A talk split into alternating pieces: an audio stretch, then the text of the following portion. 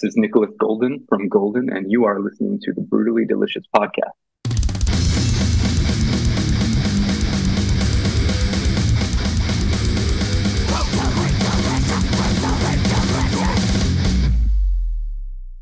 Where are you located? Uh, I'm in Brooklyn.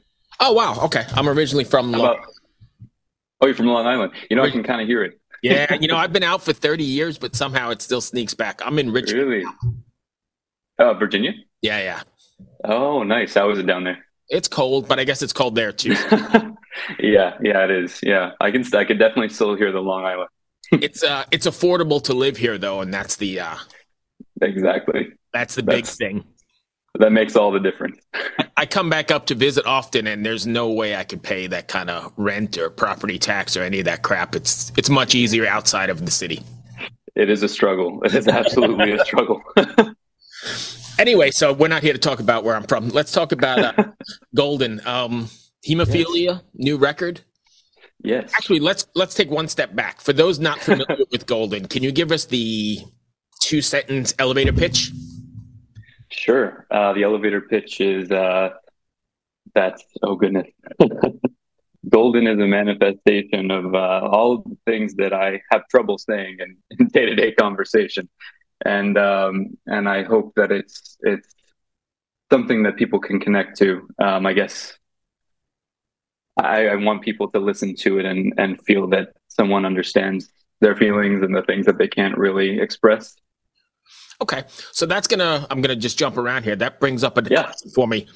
Do you ever feel that, or do you have ever have trouble putting all of that inside shit out for the public? And do you ever feel like either I can't do that or holy shit, I did that and I shouldn't have, or any of that sort of stuff?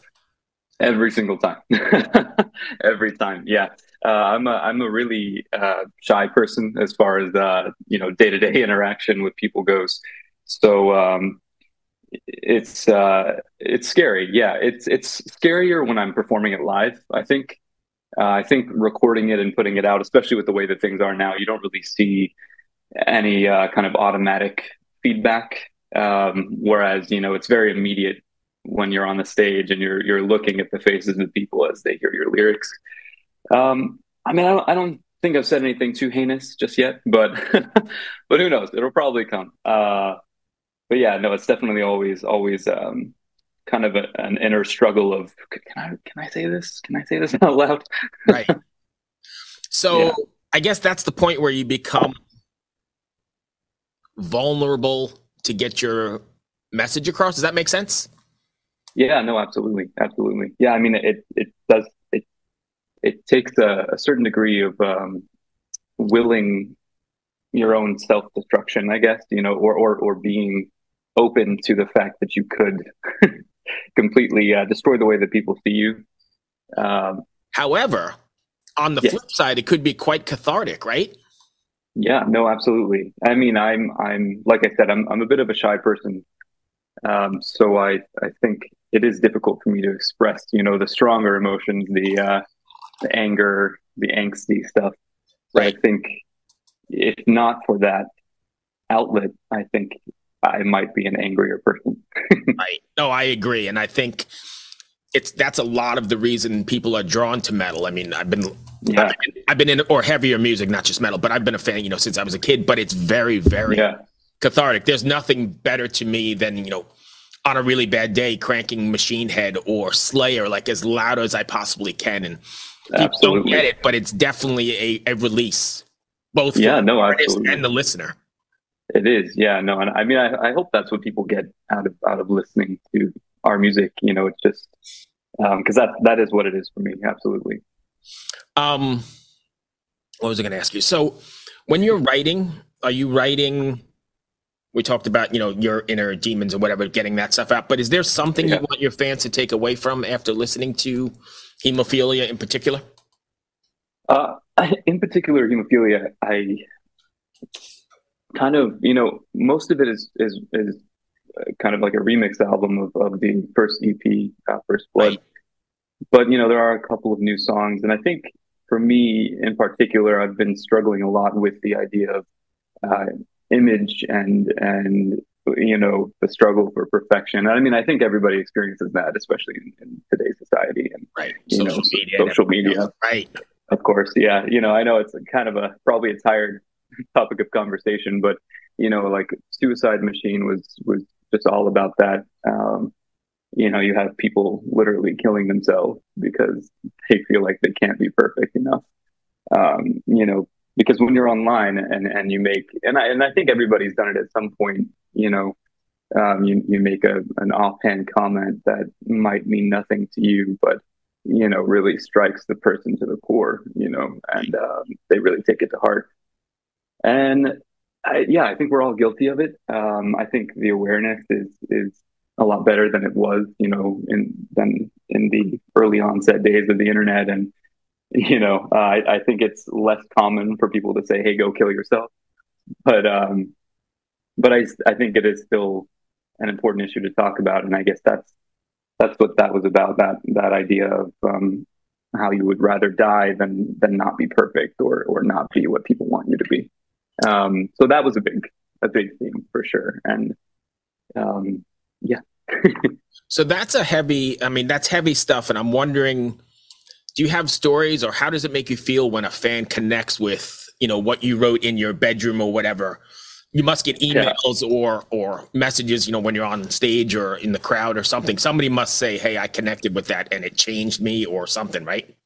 Yeah, no, it is. Um, you know, we're we're still kind of starting out, but there there have been a couple of those instances, and it it does feel like it makes it worth it. You know, it it kind of um, solidifies my reasoning, I guess, for for doing what I do, and um, I don't know, and that that's the whole point is just to make people feel like they're not alone, um, and kind of make them understand that everybody else sees what they see too. You know, because I think everybody has a tendency to, and this is actually something I kind of was exploring with with the cover of Animal and the and the music video for Animal was that you know we're all in our own little cages and we're so afraid to speak to each other and nobody realizes that everybody is the same. You know.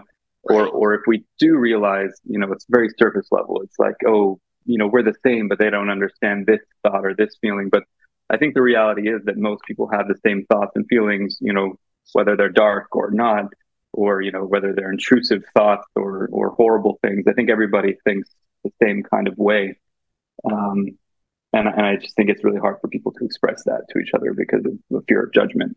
So I think that was um, that's definitely the point of of doing what I do is to kind of say, hey, you know, I see you, everybody sees you, you know, we're the same. Right. I mean, that's super important. But I also wonder do you feel a certain sense of responsibility then, having that sort of power or that sort of, I don't know, platform, I guess is the word, right. maybe platform to, you know, to get that message out? Uh, truthfully, no. I perhaps I should. I do. I have a I have a kind of um, affinity for a little bit of chaos too. So mm-hmm. I know that I, I tend to uh, write things in a way that could be taken very much the opposite of, of the way that I actually mean them. And um, you know, I, I, think I realize that when I'm writing it. You know, some someone could listen to Suicide Machine, or there's a song that I've been working on where you know the lyrics are, I guess, uh, controversial is is the word I would use, and um, I could see how somebody could take it the wrong way. So, you know, maybe I should feel more of a sense of responsibility, but but I also think that in trying to get the message out, you have to kind of I, I don't want to use the word shock because that's not that's not the point of what I do, but you have to kind of shock people into listening mm-hmm. and then hope that they look further and deeper and hope that they will analyze the lyrics on their own and realize what what the actual meaning is. I think a lot of that is missing in the in the newer music business of, of sorts because everybody just yeah. consumes like one song and it's real quick and everything's like three minutes. Yeah. It's not like yeah. the old days where you, you know, you bought a record and you really listened to the way the artist sequenced it, which was important. Yeah. You know, I mean, it set the mood, yeah. it set the tone, and it drove the message, and that's all missing in a three-minute download. No, absolutely, I agree completely. Um, you know, even even in when I was growing up, and the internet was, you know, just kind of starting well not i guess not just starting out but you know kind of becoming a bigger thing um, even then, it was still you know very important. Even when we had CDs and we could skip tracks, you know, and and it was still an important thing the way things were sequenced. And I definitely, you know, I know that al- albums, as they say, are somewhat on on the way out in terms of you know popularity. It's all about singles now but it is still really important to me personally um, how things are sequenced. You know, I, I, think I spent more time sequencing hemophilia than I did actually working on the song. I mean, there's an art to it, right? Yeah, absolutely, absolutely. Because you've got to keep that ebb and flow going, and you can get your point across in different ways the way you rearrange things. I think. Yeah, no, absolutely. I mean, you know, to, to look at some of my favorite albums, like the Downward Spiral, you know, if that was sequenced a different way, it would be a completely different story, a different right. message.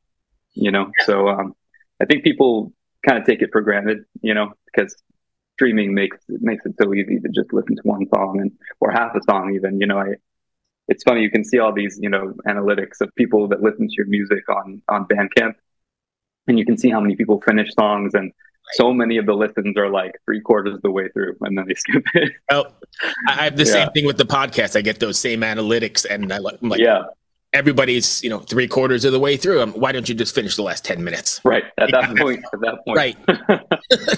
yeah, I, I, don't know what people are thinking, but you did the mixing and mastering and recording of all this as well, huh?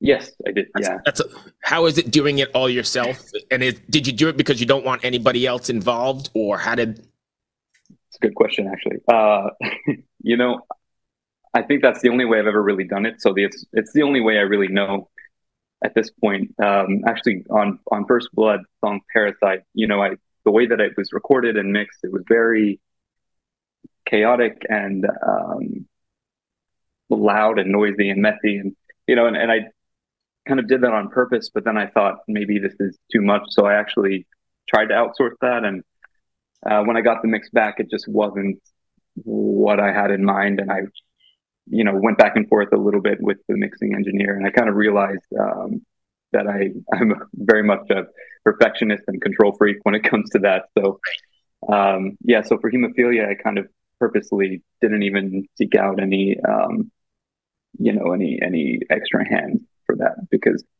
I think that really is also part of the vision, especially the mixing. You know, mastering it is important, but there, you know, there's a joke that it's just changing the volume. It is more than that. It's, you know, it's, sure. you know, equalizing and, and everything. But, right. but yeah, but, but the, uh, the mix to me is the most important part because, you know, that, that is part of telling the story. So, um, I definitely do purposely, um, kind of keep that very much, um, something that I like to do on my own. Right. So yeah. Golden is quite theatric and and, has, and has an image. So, are you writing songs for like how they're going to come across on the stage, or how they will mm. look on the stage, or are you writing a song for the song's sake and adapting later? Right. I think you know. I think that it's it started off probably um, just writing the song for the song's sake, but I do think now I I kind of because the the image was something that kind of came about a couple of months ago really, you know, I always had an image of what I wanted, and and you know, like with the first blood cover, there's me covered in blood and all of this, and but that was never really. Um, I just did that because I thought it looked cool, and uh, I never really, I never really thought of doing anything more on stage. But I just, you know, I I thought back to the the bands and the artists that I grew up with, and the people that I look up to, and um, it was all very theatrical, and I, I, really appreciate that. And I actually have a background in theater, so it kind of really made sense, you know, to do that. Um, so now I think with the new single that I'm I've been working on and recording, I think I definitely took into um, consideration the fact that things are more theatrical now. Um, because for our, our first couple of years of performing, I think you know before we had actually released anything I was just going on stage, no makeup, just you know, I I, I had specific outfits and all, and all of that, but it wasn't it wasn't theatrical at all, really. Um, but I think yeah, now I take it into consideration, and the biggest thing that that I kind of take from the theatrics is that it's actually easier to say the things I want to say because it feels less like who I am as an everyday. So like an person. alter ego sort of thing. Yeah, you know, it's it's um it is it is kind of like an alter ego. It's it is it's still me, but it's very much an amplified version, and I, I feel more comfortable saying things that I might not if it's not for the theatrics. Are you planning yeah. on taking this out on the road? Oh God, I hope so. Uh, yeah, you know, I, I, just actually just kind of um, shook up the lineup of the the live band, and so we're still kind of um, getting used to each other's playing styles and, and kind of getting into the groove of things again. So we have our first uh, local show coming up with this new lineup um, December 15th. And so I'm hoping to, at some point next year, kind of just go on like a tri-state, you know, small, small thing and, and play with some of the bands that I really like in, in the tri-state area. And then, yeah, hopefully expand from there. But, but probably we would start in, you know, Philadelphia, you know, that kind of, that kind of thing. Yeah. Right. Get in the van and go. Exactly. Very low budget, no budget. Right, right. No, I get that. Definitely the music business has changed and the market's flooded since COVID. Everybody's out on the road now yeah. to make a living. So it's really hard. I get it. Absolutely. Yeah. Yeah. Yeah. I mean, it's, it's uh, definitely, this is not something I would, I would be doing if, if I cared about money. Because right. uh, they're really, you know, I think there's only really money, you know, when you're, a, when you quote unquote make it or or you sign and then you start touring and selling a lot of merch and and that kind of thing. But um yeah i definitely i think you know whatever the first tour we go on is it's going to be um probably a pretty big expense but but worth it you know. Oh yeah. But yeah i mean there's the amount of arena selling bands that i'm used to from when i grew up is really diminished i think. It's mostly you know people yeah. have, to, have to work and get on the road and you know balance everything yeah no absolutely i um i was actually not i was having a, a short conversation with um someone uh, who's in the band Contra Cult Collective. I don't know if you listen to them, but um, they're a, an industrial band out of LA. Um, and yeah, it was it was we were talking about how you know because the legacy acts are still the money making acts. You know, newer bands typically don't get on these big festival bills and and you know like they just announced this Sick New World festival which you know I'd love to go to you know right. all of my favorite bands are there but um but you know you don't have a, a lot of up and coming bands getting on these on these bills because you know they don't make money and no one really wants to take a chance because there's not music I mean there's not money in, in, in music anymore right. yep. so yeah it's difficult it's, it's a very different world for sure it is so We've only got a few minutes left. I have a yes. little I have a little sort of game that I play with everybody. All right. I've got yeah, absolutely. I've got a, a very screwed up slide. we use a we use a different one every time we do this, but today's slide in all the interviews is going to be the one coming up. All I need you to do is tell me what's happening in the picture and what's going to happen next. And there's no wrong answer, and you can say whatever you want. So hang on. What's going on in the picture and what's going to happen next? My god. Okay. Um, Do you have that? Wow. Uh, what's going on in the picture? You know, I think because of what we were just talking about, you know, I see the the paint in the background, and and it it kind of looks like this person has um, decided to set his own life on fire by becoming an artist. and what's going to happen next? Uh, oh, hmm, that's a good question. Next, it will be his his uh, his wallet burning. Perfect. I, I, know that's kind of screwed up, but these little shorts do really well. Uh, no, know, no, I love it. People have. We were just talking about the attention spans, and the thirty second attention span is is really good. These things do great. So yeah, no, no, I love that. I love that. That's that's hilarious. And I, my sister's actually a psychiatrist in New York City, and she really, yeah, and she gave me all these slides that they use for different things, and that is hilarious. She may go back and watch the show someday and you know secretly evaluate everybody, but right. just for fun. Psychoanalyze me. right.